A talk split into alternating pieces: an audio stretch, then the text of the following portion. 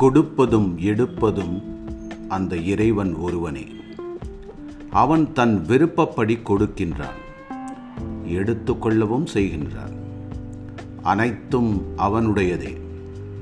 எனவே அவனுக்கு சொந்தமான பொருட்களை அவன் திருப்பி எடுத்துக்கொள்ளும்போது அதற்காக புலம்புவது எவ்வளவு முட்டாள்தனம். எனவே ஒரு புத்திசாலி மனிதன் எவருக்காகவும் ஏங்குவதில்லை. எதன் மீதும் தேவையற்ற பற்றும் கொண்டிருப்பதில்லை. அனைத்து ஏக்கமும் பற்றுதலும் இறைவனுக்காகவே இருக்கட்டும். அவன் மட்டுமே நிரந்தரமானவன். அனைத்து ஆனந்தத்தின் மூலாதாரமும் அவனே. மற்றவற்றை பொறுத்தவரை ஒரு பொருளை பொருளாக நேசியுங்கள். அதற்கு மேல் அல்ல. ஒரு மனிதனை மனிதனாக நேசியுங்கள். அதற்கு மேல் அல்ல.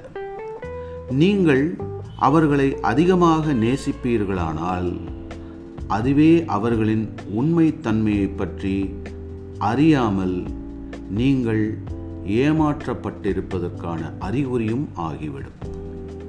நீங்கள் வாடகைக்கு எடுத்த வீடு உங்களுக்கே சொந்தம் என்று கொஞ்ச காலத்திற்குத்தான் கொண்டாட முடியும். அந்த காலம் முடிந்தவுடன் அது வேறு ஒருவருக்கு சென்று விடுகிறது. இந்த கோணத்தில்தான் நீங்கள் சிந்தித்தால் மனைவி மக்கள் உடைமைகள் உற்றார் உறவினர் நீண்ட காலத்திற்கு உங்களுக்கு உரியவை அல்ல.